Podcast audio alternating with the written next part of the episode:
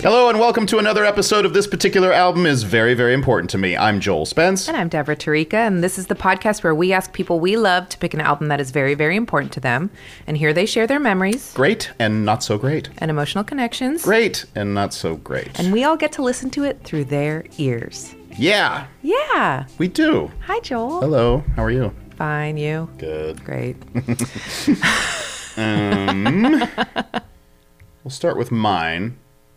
I'm excited. So, Kate Bush's album came out in 1985, is that right? Yeah, I think so. 85. So, this is a little on the nose. I don't care how un- uncool this is. This is U2, uh, Bad. This is the live version. This was originally off the album Unforgettable Fire. I don't know if I know this song. Oh, I should wait and hear the song before I decide if I've heard It's all right. I always do that.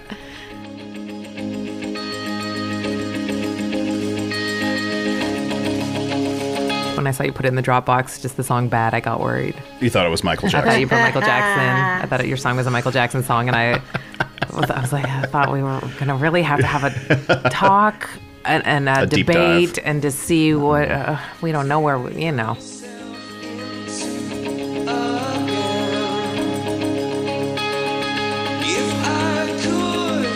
So this song, I if anybody knew me in high school, they knew that I fell hard for this band and this might have been the gateway. The, the band had been together already for a while. I, I don't think I had an album yet, but I heard this song on the radio, and it's off their EP Wide Awake in America. Harking back to one of those moments where if you hear a song on the radio, you love it, you you pray that the DJ actually tells you what it is, who it was, Yeah. what album it's Yeah. off, and they didn't. And so I was going, what was that? Um, it's an eight-minute song, so I, we won't listen to the entire thing, but. So I went on this journey. I remember going to high school. I knew there was a guy that was a U2 fan, and I was asking him, and I was trying to. I sang a couple. You couple. went on a journey in your high school. This is like a whole epic, like Lord of the Rings Yeah. in the 80s thing. I love it. I found this creature. Yeah. Um, they said he's behind that locker.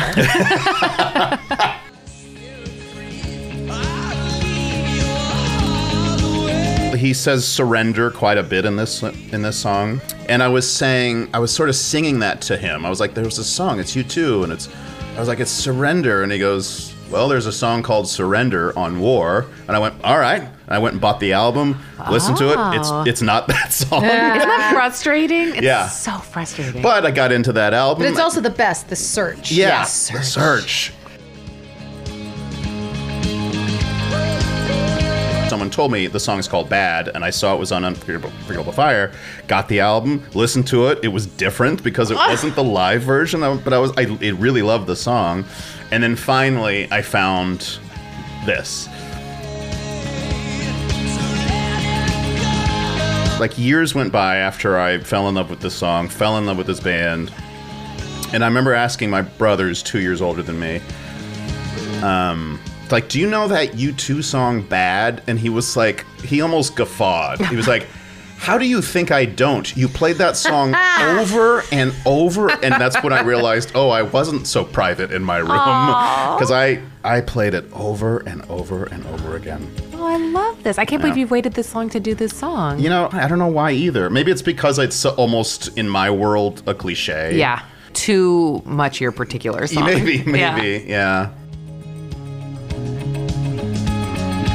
Do you recognize this? Oh, yeah, you- you- absolutely. I I can't love this tell. I can't tell if I, I love do or this. not. That that guitar thing Yeah, at the that beginning riff, yeah. is like, and there's there's there's it's so specific. People who can do that with the guitar, and the only Yeah. people I can think that can do that are like him. What is the guy from the Smiths? Johnny Morris. Marr? No, I mean, uh, not- not Johnny him. Marr. Johnny, Although yeah. I used to love Morrissey, I've got a lot of feelings. Yeah. His politics have gotten too stuck all over his skin, um, and uh, you like yeah, there's there's just something indelible Yeah. about that sound. It's so haunting and pretty, Yes. but also so like masculine. Yeah. It's like yearning and masculine at the same time, which Yes. is a neat little cocktail. Yeah. It's it's relentless this song because it's builds and it's very simple, but and a lot of these songs off this album really took a bigger step when they started playing it live. Oh, I And- love that. And this became a staple. Like whenever I, have seen U2 just a handful of times, surprisingly, and they've played this song every time. Oh, I do know this song. I need to listen Yeah. to it without us talking, so everyone shut the fuck up. This uh, to happened know to really like get it because they I do love a good U2 build. Yeah. Oh yeah, it's starting. So, right. Yeah.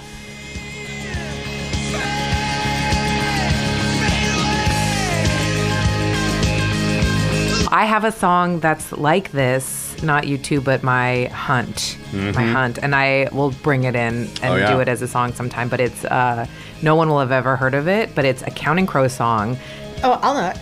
Einstein on the Beach. I love that song. Do It's you? Amazing song. Really? Yes. Oh I my god, That, that, was my like haunted song where like You had heard it. search for it, I yeah. like called the radio station because it was before you could find it on before internet and all that, and like or like before I had full access. And it took years for me to finally find it because I was like, I it is Counting Crows. I can tell it's Counting Crows. It sounds like Counting Crows. It does not exist on a Counting Crows album. It drove me crazy. You know what mine is? Mine is uh, uh, someone I knew made me a mixtape, as one does, and it was a, I think it's a David Bowie song. Uh-huh. You would think you would be able to find a David Bowie song. I could sing it to you right now. It's called When I'm Five. And and it's like when I'm five, I will laugh in I will jump in puddles, laugh in church, and marry my mum. But I'm only four, and five is far away. And I swear to God, it's David Bowie. And people are going to listen to this and be like, "She's nuts." It's not, or they're saying, "Duh, it is." But if you look, so I would go on a search and I'd be like, "David Bowie, five. You know, there's five years. That's not that song." Yeah. Um, I swear to God, it's him. so you still haven't found it? I still have not found that. so maybe song. somebody can help us find Yeah. it please. when we and put maybe this they'll out be or- like, "That's not David Bowie, you asshole." So that's uh, So, listener, listener, Yeah. if you're out there, Mom. uh, Deborah, Deborah's mom, if you're out there, I'll teach you how to Google. Google. We'll find that. Yeah. Before you leave, we'll find that. We're going to figure it out. There's a out. David Bowie song called "Dead Man Walking," which came out around the movie. I don't know if it was connected to that, but it was during David Bowie's techno phase in Yeah. the '90s, I think. And he played it on Conan with just him and a 12-string guitar, and that's the perfor- that that song is incredible. Mm. And I think it was like he and Iggy Pop just throw things back and forth to each other. I think he had sent this guitar riff to Iggy Pop and said, "You can use this if you want," or Iggy sent that one to him and said, "You could use this if you want," and it. built a whole song around it. Crazy. Shit's so cool. I love pe- I love musicians that recognize that like we're all like we all drink from the same Yeah. water. Mm-hmm. So it's mm-hmm. like it's not mine. So Yeah. use it if you want, and then I'll use it later if I want, and it's Yeah. cool. I like this song. Michael Jackson does sound weird though. It,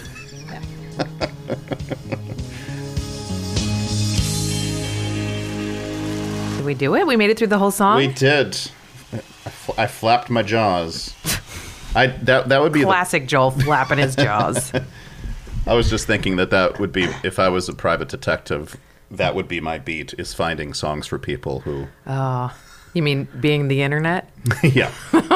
I would watch that show though, like in, in different different episodes of different you know, eras. But Yeah. I like this '80s episode of this kid hearing it and like going to school and like, there's a guy back there. It's a big U2 fan. Find him. He's got a Ducktales pin on. He's in a trench coat. No one likes him. Yeah. So my song is uh, this is my first repeat. I've never repeated a band in my per- my particular songs, but I had to because we don't even know each other. I'm looking at Kirsten right now. We don't Yeah. even First know time each our other. eyes met was minutes ago. minutes ago, but we connected over email and geeked out about Indigo Girls.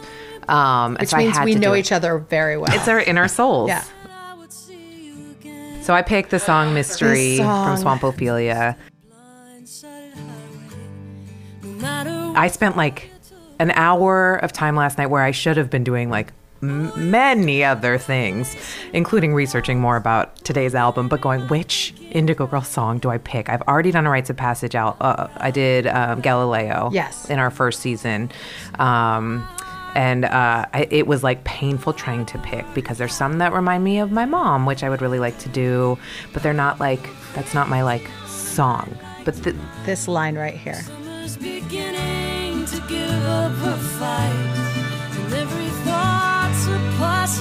Where the summer's beginning. I think about that every.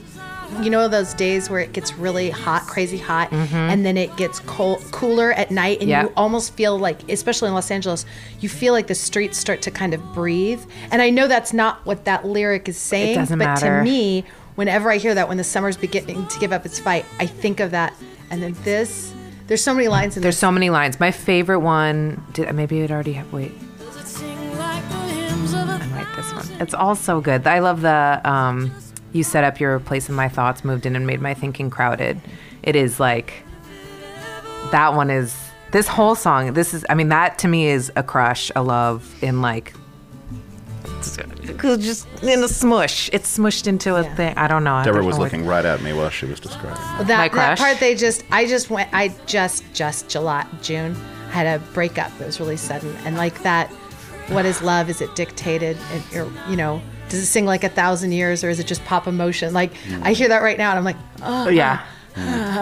it's their songs are both like uh, uh, a telling you how you feel, but also like a warm blanket to to take care of you while you feel that way. yeah because Yeah. it's such a resonance it's like they really go there and then Yeah. you feel that resonance and yeah And I can't. I am like my brain breaks over the Indigo Girls because they they are still so goddamn good, and their their lyrics, the everything they and we talked about. We were both happened to be at their last, well, probably their last hundred concerts in LA. yeah But this last one recent- downtown fucking amazing amazing, amazing. Like I can't. I've every stage of my life it fits. They're just they are my band. Yeah, and they're just so generous too. I mean, if you ever have a chance to see those eh, those people in concert, Yeah. like do that. Yeah. They're endlessly delighted by their fans. They're endlessly delighted by each other. Like, the gratitude and humbleness is uh, I can't I can't imagine after touring especially like they play the same songs for the most part. They sprinkle in new ones, but they know what we want to hear. And like they just they don't seem to care. They love it. Like every time they play Closer to Fine, I'm like this is the first time I'm hearing it and it's right. Joel, you'll have to come with us sometime. I'd love Oh, to. Joel. They make me feel so good. yeah. Always have. make me feel smart. Yeah. and cared for. I feel Yes. cared for. And like I have a good voice, Oh yeah. which I don't. Like Yeah. I do not and that's they the do. fun is to sing at an Indigo Girls concert because every time you sing, they're like, "Good singing, y'all." And mm-hmm. you're like, "I did a good job." this song is this song is amazing. Do what's your favorite? Do you have a favorite? It's My too hard. favorite, I, gosh, I switch around. You know what's funny is I, I went to Tower Records to have them sign my album. Shaming my- of the Sun? My uh, Shaming of the Sun. I went too. Did I was really? there. Yes. Oh my god! And I was That's such crazy. a nerd. I didn't have the money yet to actually buy the CD, so I had this piece of fairy stationery Mm. that I brought with me. And when I walked up to her, I walked up to Emily. I handed her this piece of stationery, and there's a line in uh, uh, Karam- Caramia. Uh, Mm-hmm. My wanna be Harriet the Spy is the line, and I loved Harriet the Spy. I've always loved it. And I handed her the paper, and then I said, "Could you write to Harriet the Spy forever?" And she looked at me like I was crazy.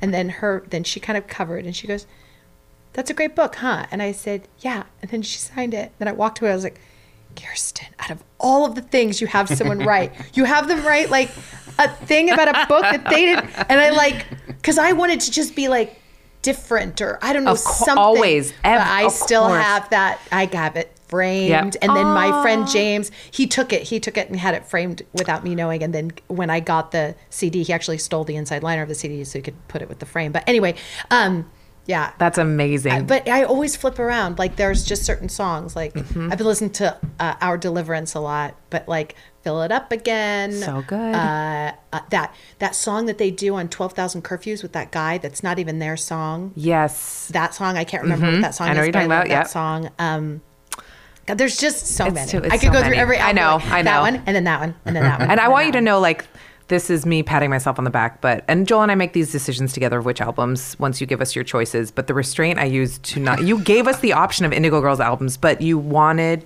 Kate. Bu- you said Kate Bush would make you deliriously happy, and so true. we would never deny somebody that pleasure. Thank but you. the restraint I had to use to not just go, Joel, we're fucking doing this. Well, we did. I mean, in fairness, I'm I'm staring across the room, and, and Deborah has made a fake podcast studio, and I think afterwards we're gonna We're gonna step into my fake one. studio, yep. Uh, so you How guys did are gonna hear that? it, but it's just gonna be all all Indigo Girls. yeah. I brought my cats over, and they're gonna sit around. they're gonna be our audience. All right, we're going to take a break and we'll be right back. Hello, listeners. Thanks once again for tuning in. If you're digging this podcast, please, please, please go to Apple Podcasts and rate and review. Deborah and I love doing this show, and good reviews help us continue to bring fun guests and great albums to you. Special thanks to those of you who already have rated and reviewed. You know who you are, we know who you are, and we're looking forward to reading some new ones. And now, back to the program. Speaking of cats, our guest. We did it. Our, our guest, Kirsten Vangsness, is an actress and writer hailing from Pasadena, California, Raised in Porterville, California. raised in Porterville. You know her from uh, Criminal Minds, where she played Penelope Garcia. She's also the co lady boss of the Blinking Owl Distillery in Santa Ana, California. Blinking Owl Distillery on Instagram. Um, It's Adult Charlie and the Chocolate Factory. You should check it out. oh, I love that. We're nice to the environment and we make booze. I know somebody else who has a distillery in Orange. Is there something about. Do I know? It's the brother of Dave Christensen. Wait, Oh. that's me. Brian Christensen is my uh, Dave Christensen. Yeah. There we go. I was like, no, that's mine. They're mine. it's a different one. You're like, no, this is my Dave Christensen. No, that's my Dave Crazy. Christensen. nice to know. Yeah, that's that's We love Dave. Brian, Yes. Brian, Robin, and me. That's Okay. that's that's, That's who owns so the Blinking Owl funny. Distillery. Oh, I love that. Yeah. So not so many distilleries as Yeah, so There are there's like beer Why ones there or only whatever, but? I was like, I I did. I want you to know, I did feel like if there is hair on the small of my back, I felt it all go up like an angry tiger sister. Like, what? You know another one? And then it calmed down when you said his name. I was Ah. like, okay, we're fine. Wow. Yeah, I did. I actually did um, Dave's podcast about a Oh. movie that means something to you. Yes. What movie did you do? Undercover Brother. Great. What other movie Great. do you do? I did pa- uh, Parent Trap for that one. Well, that's a And good It was the original. The original. The original. Sure, sure, sure, sure. Dave, some uh, I sometimes sit over there and read and start my day over there. And Dave, I will sometimes. He, we had this little going bit for a while. He'd walk his dog, Dot. Uh-huh. Um, he and Beth Appel's dog, and I would we would m- meet eyes, and then I would give him the bird, Oh, I love it so much. and then he would walk Ah. away. a that good needs to be put into a script right there. Uh, Kirsten, Yes. what particular album is very very important to you? Guys, I was reading a copy of Smash Hits magazine when I was, gosh, in I think junior high, and uh, they had the favorites of different people. And Simon Le Bon had put his favorite singer was someone named Sade, and his favorite album of the year was something called Hounds of Love by Kate Bush. And I saw the cover, and um, those moments where you realize, oh, I'm bisexual, is when you look at the picture of Simon Le Bon and you go, oh yeah, and then you look at the picture of Kate Bush, and you go, well, who's that? and then you listen to her, and then everything changes, and um, it and, and it's more than that. I'm I'm reducing her to a face, and I I think that sometimes the bone structure and your muscles of your face form because of your passion and sounds you make from inside your body, and she is definitely that kind of a person. Oh, I like you, that. You, you've, I think you've created a um, superhuman of Simon LaBouche. Oh, have I? Yes, you've com- I've combined Simon, Simon, LaBouche. You wait, it took me a second. I was like, Simon, Simon LaBouche. I Simone LaBouche, Simon Le Bon, Simon Le si- Bon. lead singer of Duran Duran. Oh, And and you Kate, Kate Bush Bush. Got it. Got it. Got it. Yeah. Got it. And this is the song that everybody knows. I can't remember the hip hop song that they sampled this in, but I enjoy that very much too. oh, I didn't know that. It doesn't hurt me. Yeah, yeah. Do you wanna Is there a? Uh, I'm dumb on hip hop, but what is the? Do you, I can't right Can't now. It's remember, like yeah. completely blank. That's the name of another podcast we have. Dumb on hip dumb on hop. hip hop. Teach me, change me. This is a song probably everybody knows. Yeah. Yeah. running up that hill. Her voice is just perfect. I, I'm primarily an actor, and then I'm I'm playwright second. But she is the reason why I decide. I mean, this is back when I didn't talk all through eighth grade. And this is probably like seventh, sixth, seventh grade, mm-hmm. I think. I can't. I lived in Porterville, so music comes really late.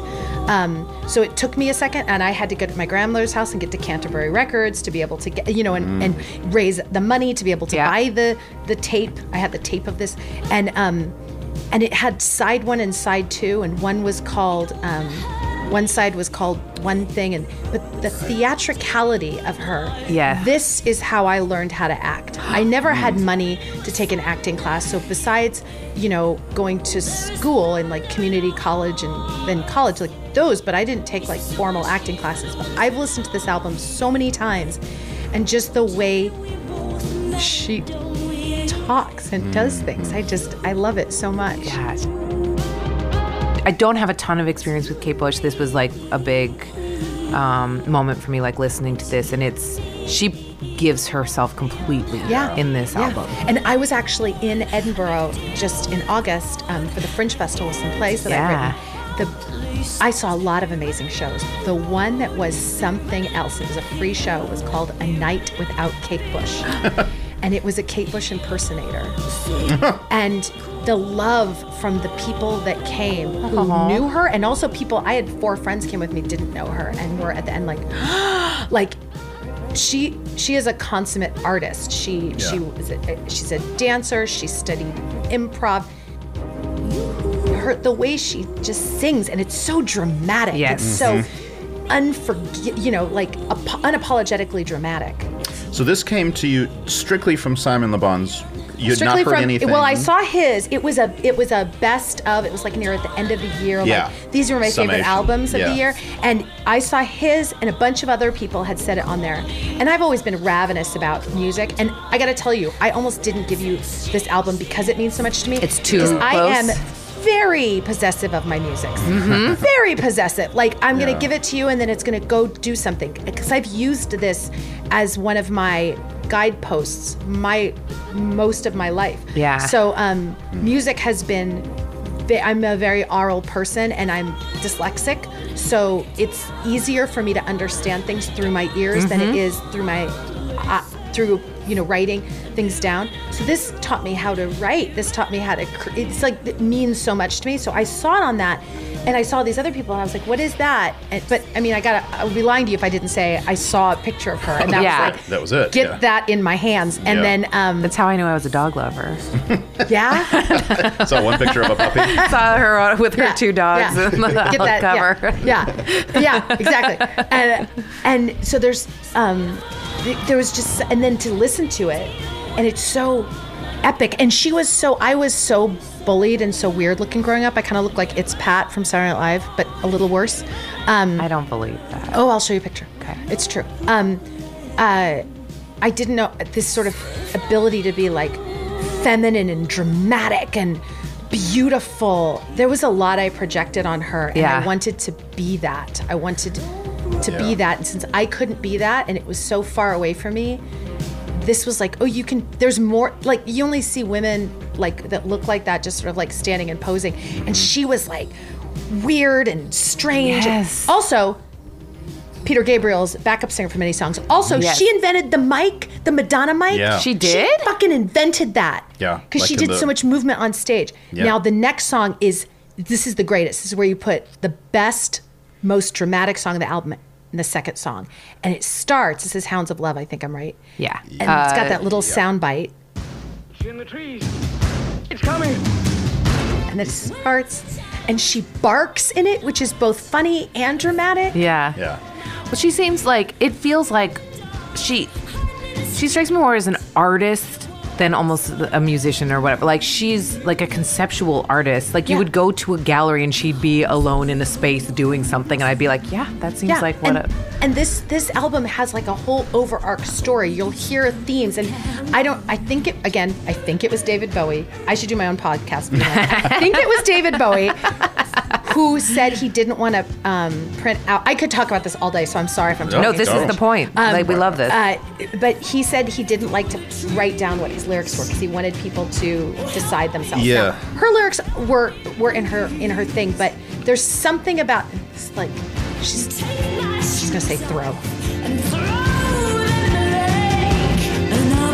That's the way she Yeah. says throw. And there's these giant drums that are happening. Mm-hmm. And um, and listen to the way she says fox and dogs.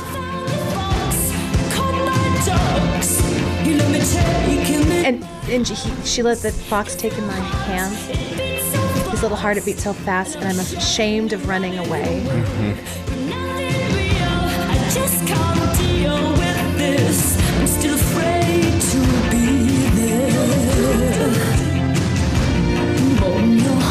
I made up stories. I come from a very, and it's interesting. We're actually doing this on the anniversary of my father's transition to non physical 10 years ago. And we had a complicated relationship in that, like, I wouldn't say it to my mom and my sister, although, because I'm the one who's most comfortable saying this out loud, but like, the more years that go by, the better I feel. It's farther away. Sure. And my relationship to him becomes better this her relationship to her family her father in this is is what i projected on oh this is how someone behaves who has that. So i'm going to give myself that through this. And um and this sort of ability she has to sort of freely express herself. And this is at a time where i i mean i took drama because i was too afraid to my mom made me because i stopped talking. So this is back where you I, I just didn't understand that this was even possible. And i would sit in my house when no one was around and just dance wildly to this to this stuff and project myself to like be her. So she actually helped me. I made up a whole myth around this. And you'll hear like repeats of things of sounds and things like those drums will come up again. Um, and then this next song called the big sky and there's a great part in it it's again it's very theatrical um, And this album in parti- particular is very theatrical for her, yeah. right? I mean, And no, all of her albums of are pretty theatrical, but this, I mean, God, The Dreaming is really theatrical. Lionheart is theatrical. Um, Because isn't it designed in like two parts? Like the second part is like a, It is. more of a concept. this is like they're both. This is more like I think the up part, Mm-hmm. quote unquote, and then this weird twist happens that's super awesome.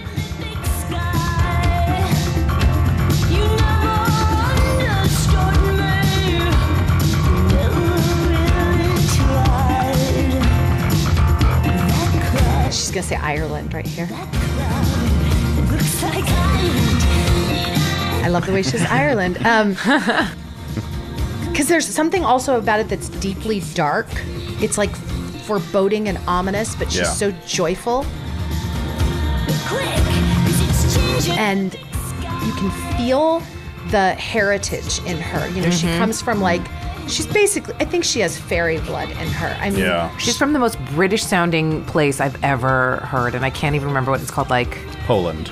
yeah, I wish I could. It's just, Yeah. My- it just my- sounded so British. yeah, and and uh, her whole family musicians. And uh, there's going to be a part coming up where she'll say that because the song is about the big sky, it's simply about her, I think, looking up at the sky and looking at clouds.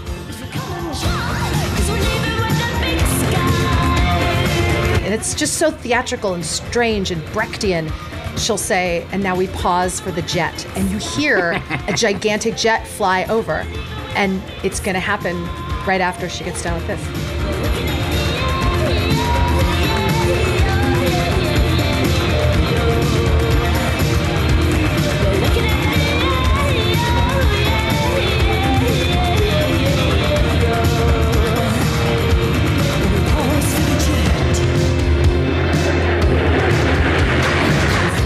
That's the coolest thing in the world. I'm sorry, right? That's so funny.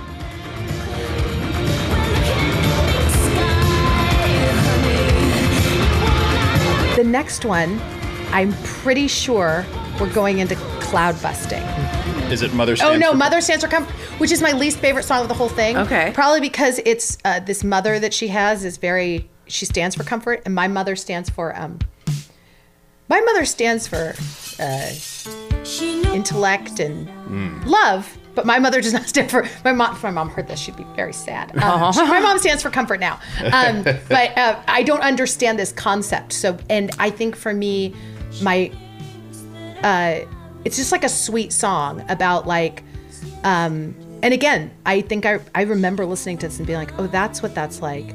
Like someone doesn't like understands you and like having parents that like um was just this came at a very uh I a very hard time in my life where I didn't have friends. I didn't have a way out. So I would get, um, I, I didn't have a place that was safe. And it wasn't until like seventh grade I had a therapist, a school counselor that said I could go to go, I would go into her office for about 40 minutes after school. And it was a little respite from this sort of chaos that I could not control or make sense of. And, um, this there's something about all of this drama in this that like I really really really attached to um and uh yeah it just I feel like I'm talking No, that's okay. So, um, cloud busting. You what? What? this is the greatest music video in the world I'm not being hyperbolic why why Kirsten what do you oh Donald Donald Sutherland Oh is in it. Oh, yes, it Donald Sutherland is in it. Yeah. playing her dad and they're going up this beautiful bucolic hill with some sort of contrapment. Kate Bush has cut all of her hair off and she's wearing like overalls and they're acting their heart out and he gets taken by the government and there's all kinds of effects. It's those kind of effects that you look at now and you're like these are terrible. Yeah. Back then. And these violins Yeah. are it's just an amazing song. The chorus is amazing. her her there uh, her voice is it's it's hard to define because it's so part of her and it's so rich but it sounds like she's whispering and yelling or full voice at the same time. Yeah. Yeah. um, it's really high up in the mix it's it's there's I don't know it's just rich I, I can't There's no, it is, there's no one else like her because I hear other performers in her. Like I hear a lot of Tori Amos. I hear a lot of, like, there's a lot of other people in her, but I don't, I, I can't define people can't her. do this. And I think Tori Amos, I think funnily enough, I don't think heard her a lot. Really? Until later on, until she got compared to this. But, um, yeah, she was her own thing. And I mean, you know, she's mo the her her big break song was Wuthering Heights, Yeah. yeah which is just way up in the stratosphere. That Yeah. that song. Um,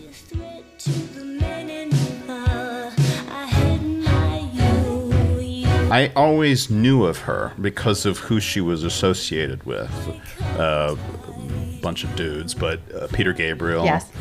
David Gilmour, actually Yes. from Pink Floyd, who um, sort of discover or made sure that her first demo was professional. Yes. He paid for that whole demo. Um, but they, she was never huge here, and she never toured. That might be one of the reasons Yeah. why. Um, but I like I was obsessed. I've always been obsessed with music, and also a lot of it coming from England, and buying every rock music magazine I could. And Kate Bush was always there. Like she was always in every award show, Mm-hmm. being presented with an award, and I was always like, why have I never really heard her? Yeah. Oh, Why- why didn't she break out here? Yeah. It is so crazy. I think she's just theatrical and rad, and some people are just too rad to break out into Yeah. Yeah. regular world. You know? Yeah. I mean, she did with um, Sensual World. She did, um, which does have a bunch of uh, uh, Sensual World has some um, James Joyce themes in it and stuff. But most famously, this woman's work, that song, which everybody knows. Yeah. Um, and uh, so she's had like in in every album she had a song that's kind of like like people like th- she has this other album called the red shoes and there's a song called moments of pleasure that it i would highly recommend just everybody just going and finding that song and giving it a listen um but yeah she, she there's just she's special Yeah. yeah. yeah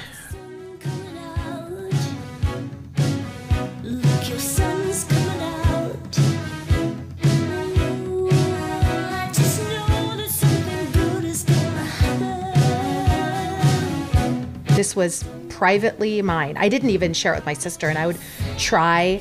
My my sister is three and a half years older than me, and I would, um, and and she was sort of more socially accepted than I was. She was she was little and blonde and popular, and um, we would should often we could we could exist without anyone thinking we were related, um, and. Uh, she had a boyfriend who loved Rush, and uh, so I would um, I would sometimes share things like, oh, like here's this Depeche Mode album or something. But this was um, Yours. And because also, you sometimes let people in a little. You go, okay, I'll give you a song of this, or I'll play it in my bedroom. And you better fucking walk in and say, this is incredible. Yeah. Mhm. If you don't, I have nothing to say to you. Like, Yeah. I'm not sharing anymore. Door is shut. Yeah. Yeah. Now we're entering Weird Land. I can't remember what the next song is. This is, I guess, the end of Cloud Busting. I guess. Yes, still this is the end of Cloud Busting. But And I can't Dream remember. of Sheep is Sh- the- Dream of Sheep is a quiet song now. I believe right after Dream of Sheep is um, Wake Under Ice. Under Ice. Okay, Yeah. so this is when you. I mean, anybody can do whatever they want, but if you're talking about what Kirsten does with this, Hmm. this song is this very quiet, beautiful, um, like it's it's peaceful. It's about like falling asleep, and she's and it's like it's just a beautiful. She's just sleeping, and it's all mm-hmm. happiness, right?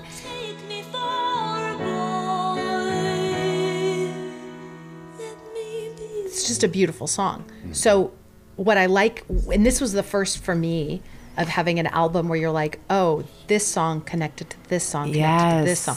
This is a song I. This is an album I think there's so- there are albums where you can just put it on shuffle or like skip, you know. Right. This is. Now you hear these noises in the voice, middle of this, and you'll also hear some mumblings. Yeah. It'll happen right here.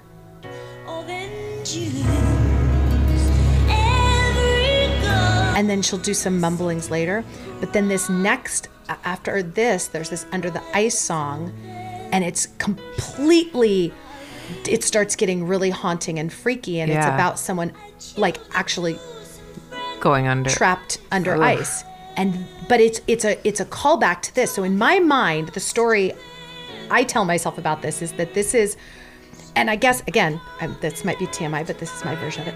I disassociated a lot um, at this age, um, and I did a lot of um, counting of doorknobs and uh, uh, a lot of doing things to try to get certain things to not happen in my head because I was like, if I don't manage this, I'm going to lose my mind. Sure. And I, this was one of the, this album. There is this definitely. There's a part in this where you're like, oh, she's playing. I think with this idea of maybe reincarnation or something because you've got Kate Bush now.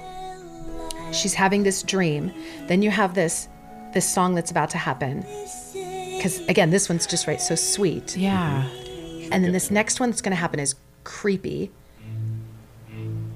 Do you think it's like dream into nightmare where you're like, oh, everything's good, and then all of a I sudden- think. yeah, I think 'cause this this is the now she's under this. The, whole ice. song is about how she's underneath this ice, and then um, there's a part where they are trying to get her, but they don't see her.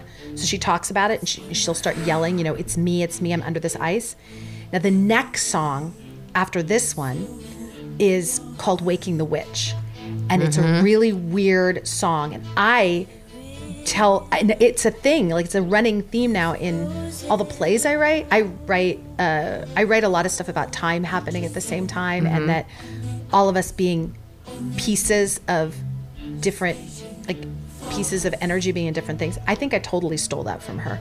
And no one would say i i didn't mean to steal it from her and i don't i don't write kate bush lyrics in my plays but this idea of something creepy is happening here in real time to this person. Yeah. But it's from something creepy that happened back over there. Because Waking the Witch is about, I think it's about a witch, or this, I would act it out when I was a kid. It's like I would start with this, I would start with the other one. Yeah. Do like the end of that one where you're just sort of like sleeping, everything's fine, and you know it's about to, and I would just do this alone in my living room. Of course. No one, you know. Sure. And, uh, and then you're under the ice and then the next one starts and i don't know how much of i don't know how much we're supposed to it doesn't matter. so this one's got this really sweet dad and it starts and everybody's waking her up. They're trying to wake her up. And i think this is where she's really getting woken up. Yeah. so the other ones she's not really awake right? She's i think that the real her in my mind mm-hmm. is that this witch or this mm. woman who's been and i'm also fascinated by witches. By witches i mean female energy, whether that is a man or a woman, female energy who is using symbol and desire to create something they want. Hmm. So, so she, you hear these are actually family members that are this angry get up, but all the other ones are really sweet. So these different get ups. And then when they really wake her up, they're really waking her up in like the prison cell, I think. Hmm. You'll hear the sweetest one right here. It'll come up. And that is a call forward to a song. When you hear that, look, look over there, and she says, Where, where? And then I think that this is the court that she's about to go to, this little mumbling. And then this is the sweetest one. And then. And then she wakes And up then, and it yeah. goes crazy. And I think that this is when she actually wakes up and now she's in the court, right? With the with the men and she's the witch. And then when they burn her, in my mind, because you'll even hear it the thing, you'll hear the helicopters Yeah. and everything. I think that it's the person's life ahead. Um, That she's like now like under the ice. Like different timelines. Yeah, like with that- different yeah, timelines or mhm. something. And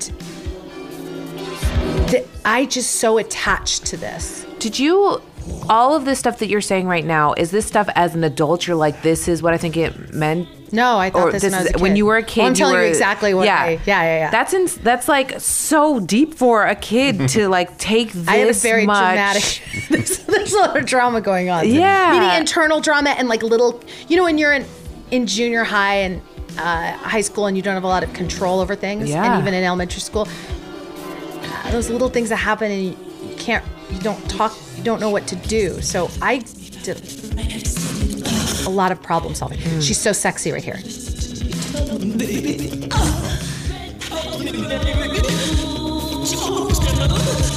So interesting. You know, it's so you saying that made me go like, you know, I I don't have a lot of music associated with seventh and eighth grade with junior high for me because I junior high was so traumatic for me and terrible, and I have nothing can well not a lot connected to it that I can think of. Maybe Indigo Girls, but like nothing specific. And then in high school is when I started getting back into music or more into music again because I don't know if I I wish I had connect. I think it was more. I don't know what it was for me, but Yeah. it's so interesting that even as a, a as a kid, you were able to feel this so deeply. Because I couldn't tell if this was like you were doing those things, and then as an adult have looked back and gone, "This No, is what no, I was this is thinking." But like, what I was doing. that's at fascinating. this time. So I'm trying to because I She was your therapist. talk- She was your everything. Oh yeah, I Yeah. didn't talk from very rarely, like all of eighth, some of seventh, and then ninth. So if this is 85 and I was born in 72, Thirteen. yeah, that's right. Right, Yeah. that's eighth. Yeah, that's right when we moved. That's right when I moved from Porterville to here.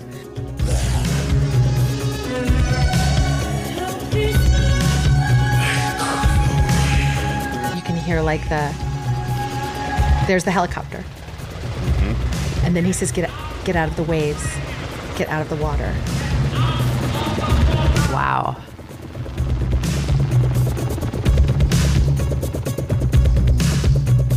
It's so cool. The water that she was stuck under the ice. Yes, that's what I think. Yeah. Do you, or do could it be because they threw witches in? I don't Water. to me, but then there's a helicopter. I Yeah. mean, maybe. You're right. And then this is this sort of quiet. I can't. What is the name of the song? This is watching you without Yeah, I mean, me. it's sort of a quiet little song. This is this goes in. There's probably two songs that Mother stands for comfort. And this one, I'm like, eh, Yeah. it plays if when I go through it, Yeah. whatever kind of a thing.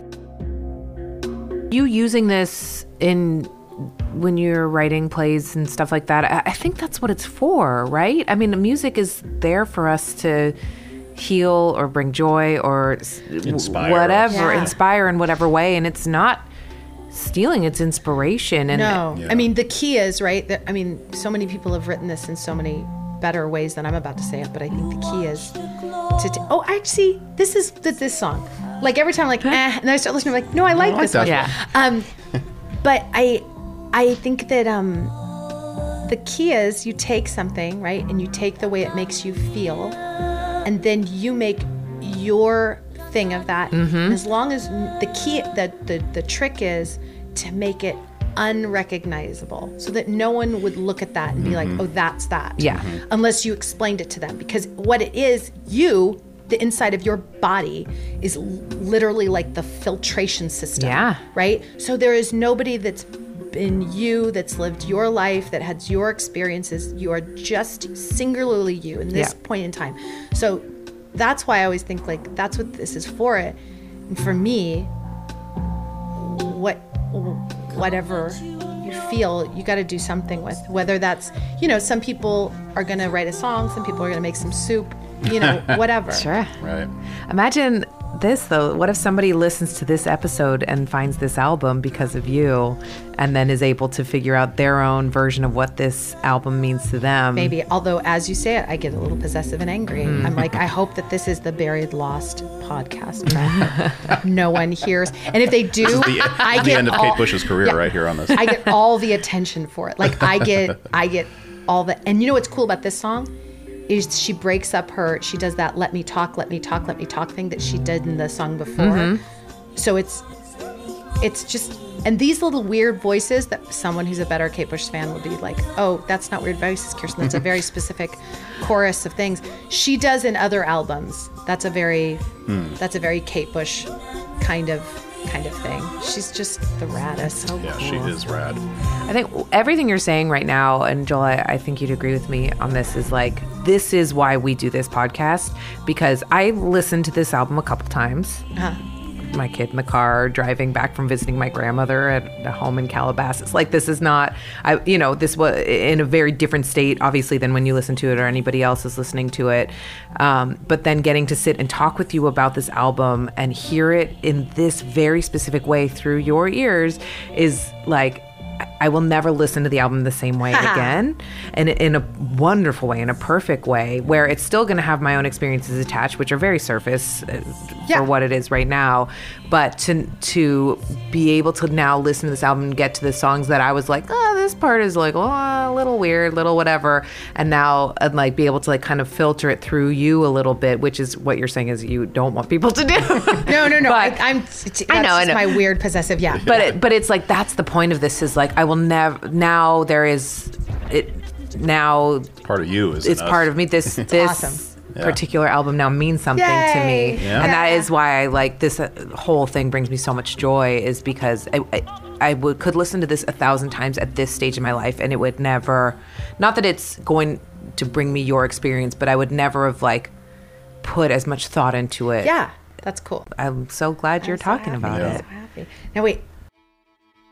This is the greatest song. This is um Jig of this Life. is the jig of life. Now we're in now in my mind. And I'm glad you said that. And now this is exactly the thing. So now I think she's interfacing with like the crone version of herself. okay and this is all all of this music is is uh, Kate Bush's childhood. I think her father or her brother or something is actually playing this stuff, and it's so like in, intense. And then the way she says "never" is so crazy. She'll do it in a second, um, and then she starts doing this really, again, super theatrical thing, where she starts saying, "I put this moment here. I put this moment Ah. here," and then you'll hear, and I think it's her father or her brother. Um, this is her. That guy who's talking, that's I think one of her relatives. And this whole idea, again, this seems like a, like witchery and like there's something about it that's very like old. And then you'll hear this guy go over here, over here, which is a callback. Again, he does that when he's waking up the witch in that song. Just over here, over here. And I would just dance around wildly to this song, and I still do. Um, you should listen to this. Oh, I love it. Um, uh, and I, I, all- I think there's just I, when I was just in Ireland, I mean Ireland, Scotland, and uh, there's a lot of witchy stuff there, and I thought a lot about her. And this is just an amazing um, fiddle solo, where then it gets bigger and grander and. And it's, I mean, just in case you thought she was American yeah, and also it's like this is a, s- this is an album from you know indelibly the 80s, but it's got this like back in a in a time Yeah. long past that no one can even put their finger on. Yeah. Right. That's happening at the same time and there's just something about that's so cool. And I also, again, for me, this continual bringing up of the healthy, fully formed masculine that's there in a that's treating the feminine in this way. And again, I do mean feminine is like the the feminine spirit we all have it, and the masculine spirit we all have it. But the ability to be cherishing to it in this, and the way he even talks to her in a second. So this just goes crazy, and then it just stops, and it's so highly just theatrical and I, I, I love it so much. She also, side note, did the um, theme song to the movie The Golden Compass, Oh. which no one should see except go to the credits and listen to that song. um, because I love that Keep book fast forwarding. so much. Keep fast forwarding. But she did, she did that. Um, but it's it's just like it goes into this frenzy and then Here. I put this moment here. and then her dad starts talking. This moment or it's her brother. Over here. And then he does this monologue. Can't you see where memories are kept bright? Tripping on the water like a laughing girl. Time in her eyes is spawning past life. Drowned on the ocean and the woman. And it's like a spell to me. Like there's just something about it that every time every time I listen it's like something is being conjured. And what it's being conjured is like just the power of like Mother Earth. It's it's something good, but it's something powerful Yeah. that you don't want to fuck with. Like you don't want to do it wrong. Yeah. And you might get killed for it, you might get thrown in the water and whatever. We're of the going water. But we are of water and the holy land. it just gets bigger. all that's to come. and then those weird little the weird little miniature chorus of strange frog fairies and then it just stops and then you have this uh, like someone talking in space and then Yeah. she starts i think hello earth is next uh-huh Yeah. and hello earth. This is the other thing that again i totally stole from her is this she takes something so private something you know you start this it, you know it's like about the sky and about whatever it's so personal. And now this song is about like looking at the planet and like how big it is and and that idea of like taking the micro the micro is macro and the macro is micro that idea that like inside your own body and this is something again i absolutely thought this when i would listen to this as a kid. Because um i i didn't have any control over what was outside of me. I get out of my car, step into the night, and look up at the sky. Looking at the satellite and it's going back and forth i think from the satellite to like in here. And so like for me this I, oh and then you'll hear the um those drony men from the waking the witch. Yes. Oh, yeah, they're they st- started again right here. Yeah.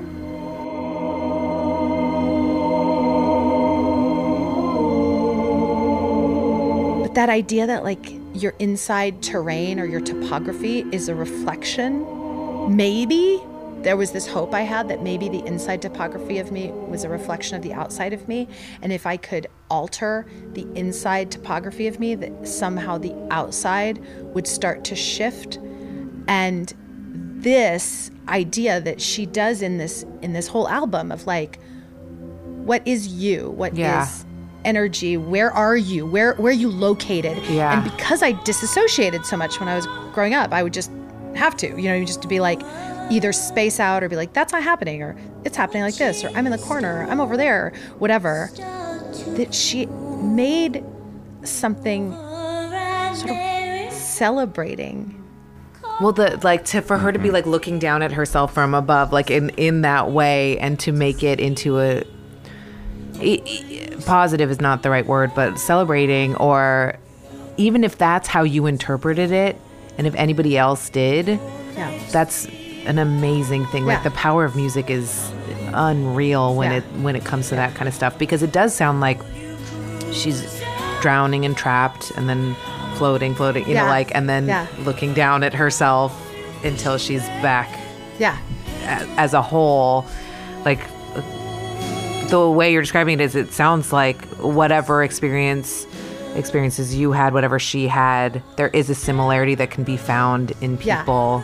to- But, and what I liked was when I learned about her, I found an autobiography in like Mm. at somewhere, and I remember it was she had ivy in her hair, and she had this sort of very happy, close, you know, situation, and it was like, oh, I relate to this, and there's something kind of soothing and also far away, but like, I yeah, I, I loved I loved Sure. that. Yeah. yeah. I, I was, I don't know what it was, some sort of Buddhist po- podcast or something. Or it was, a woman was giving a talk about trauma and how she was describing rabbits have the ability, if they're in danger, to just shut down, to freeze. to freeze. Maybe Yeah. we listened to the same thing.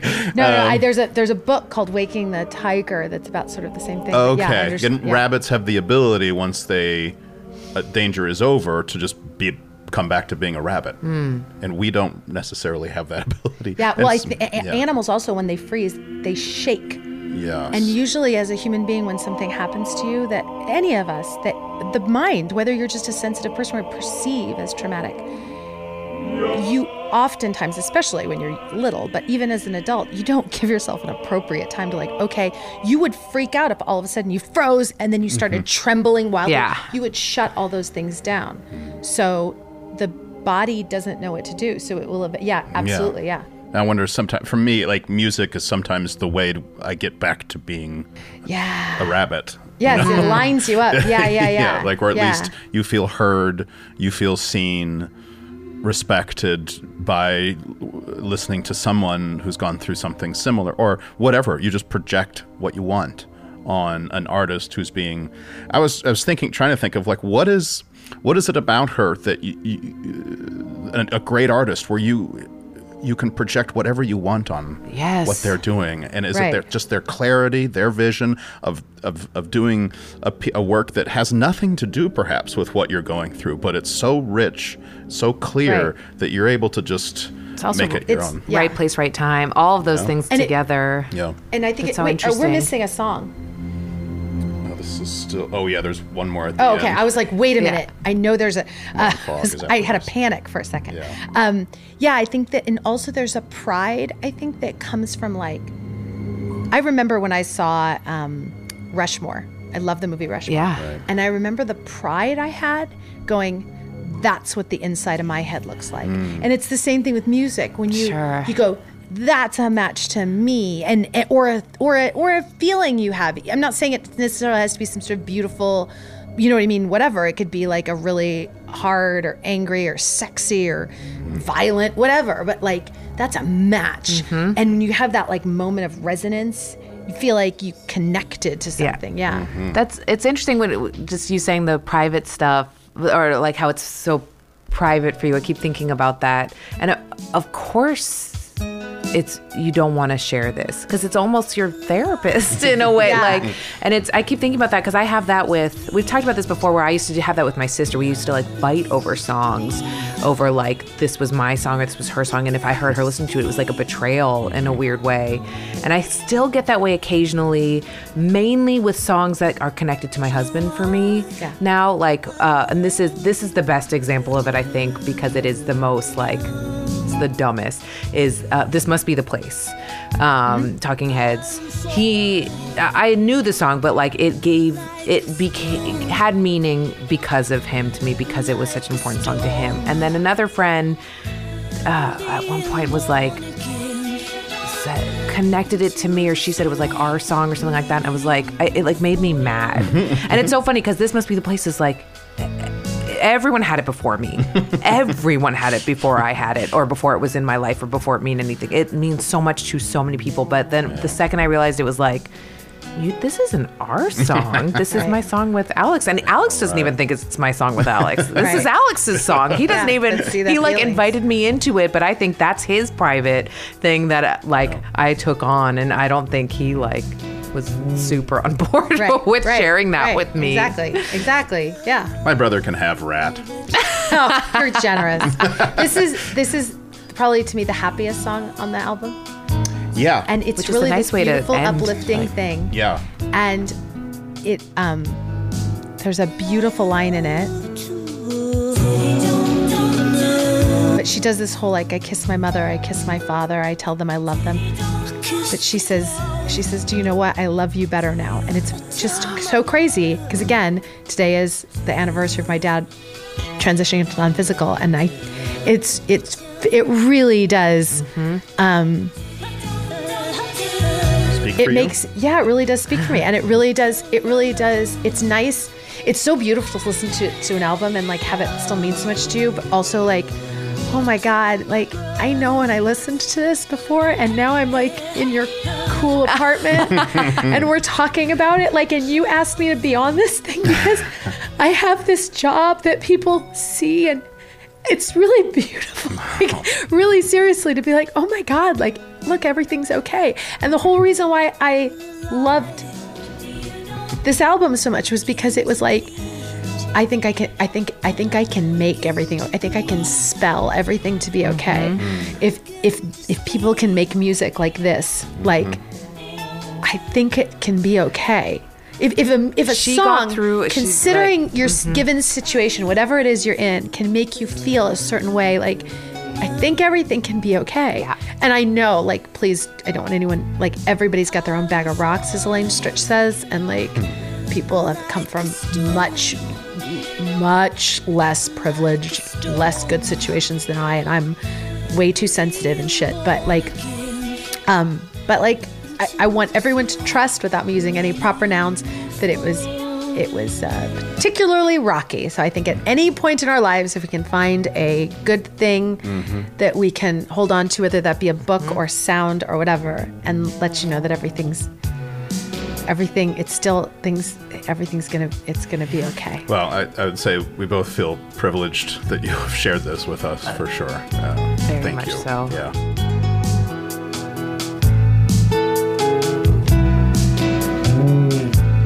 There's something so beautiful. Artists may betray us uh, over time. Yes. Like they might put out as the person, they might put an album out where we're like, "The fuck are you doing?" Like they might just take turns. but this album will never betray you. This album will always be what you need it to be, what it was for you, what it continues to be for you. Listening to it now, it's obvious. It's like has a, such a strong effect, but it's it's that this album will always be that blanket to you, that yeah, yeah. comfort, and it's that's something that's so special about music, and even movies change. That doesn't. It's not the same, and, uh, maybe not every album for that, but like there. We all have our particular album. I don't mean to keep coming Yeah. back, but we Yeah. all have that where it's like it will always take you back to that place, but also you'll be in your present, you'll be in your different timelines because how can you not be where you are right now listening to this, reflecting back, being in that moment, all those different things. And But I mean, it's your moment there. with your husband, and this must be the place, is more powerful than everyone else's. So I, Thank you. Yeah. That's all I needed to hear. It's true. That's it. but that's such a like. There's music. It, it's just uh, all my thoughts. I always feel like end up being so trite by the end. But I'm like, music. Wow. right? No, it's, it's amazing. It's a collection of vibrations and Yeah. tones set up in a way that go inside your ear muscles and do something. That's pretty cool. Pretty cool. Should we? Yeah. What did we learn today? Yes, there's. I mean, uh, like, I honestly could ask you like a million more questions about this album, but I feel like this is. This I might is have given all the information. no, this Well- or I mean about you, like all, but Is there one song that we sort of overlooked that you want to go back? Oh and- no, I think I felt I felt very complete about that. I feel like you guys got my sometimes you know you sometimes like no, I felt like you guys got authentic Kirsten went into the music wormhole and told you her deepest feels about this stuff. this is great. No, this is. I think this is perfect. No, I think I feel like I learned that th- there's other people like me that can build a whole city around an album, an artist's work, um, and how it can just be your everything, whatever you want. And, and I'm I'm I'm curious about what is what it is about an artist that allows because I wouldn't be able to do that with um, insert. I can't even think. I know. Of, I can't think of it a bad one, an obvious one, but Uh, but some artists just come around, some works just come around, and there's nothing you can do.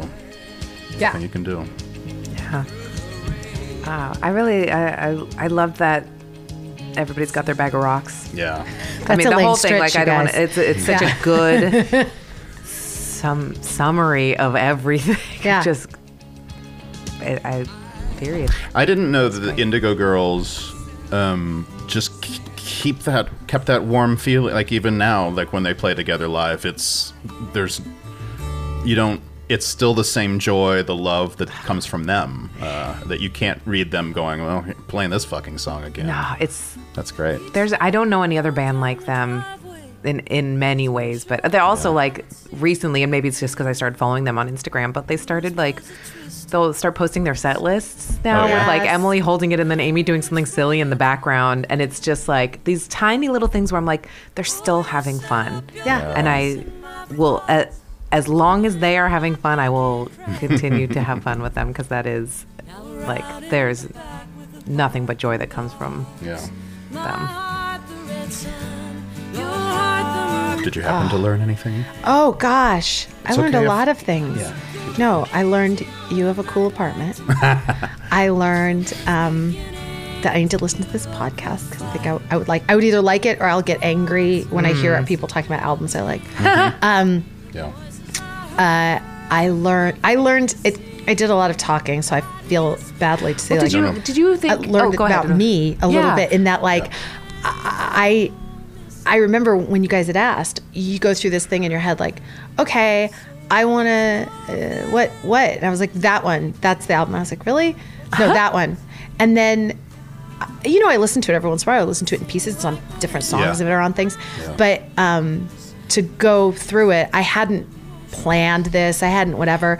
So it's Who it feels good, right? It feels good to know like, oh yeah, it's the it's the same thing. Like it's it's there it is. Like and Yeah. and there's something that's res I don't know. I've learned about I've learned about timing. I was I've I've been I'm re-inspired by uh, the timing of things. Yeah. I like that. Kirsten Vangsness is an actress, writer, and director hailing from Pasadena, California, raised in Porterville, California. You know her from Criminal Minds, where she played Penelope Garcia, and she's the co lady boss of the Blinking Owl Distillery in Santa Ana, California, which has currently pivoted from using their facility to make, instead of booze, hand sanitizer for the time being. They have made it for the CHP, a bunch of hospitals, and they've been donating it to nonprofits all over. She wrote, directed, and performed in a short animated film called Curtains that was supposed to be in some festivals but isn't now because of what's going on. She is also a series regular on the podcast Voyage to the Stars. She has two moments a day on Instagram, Pie Chart, and Night Story.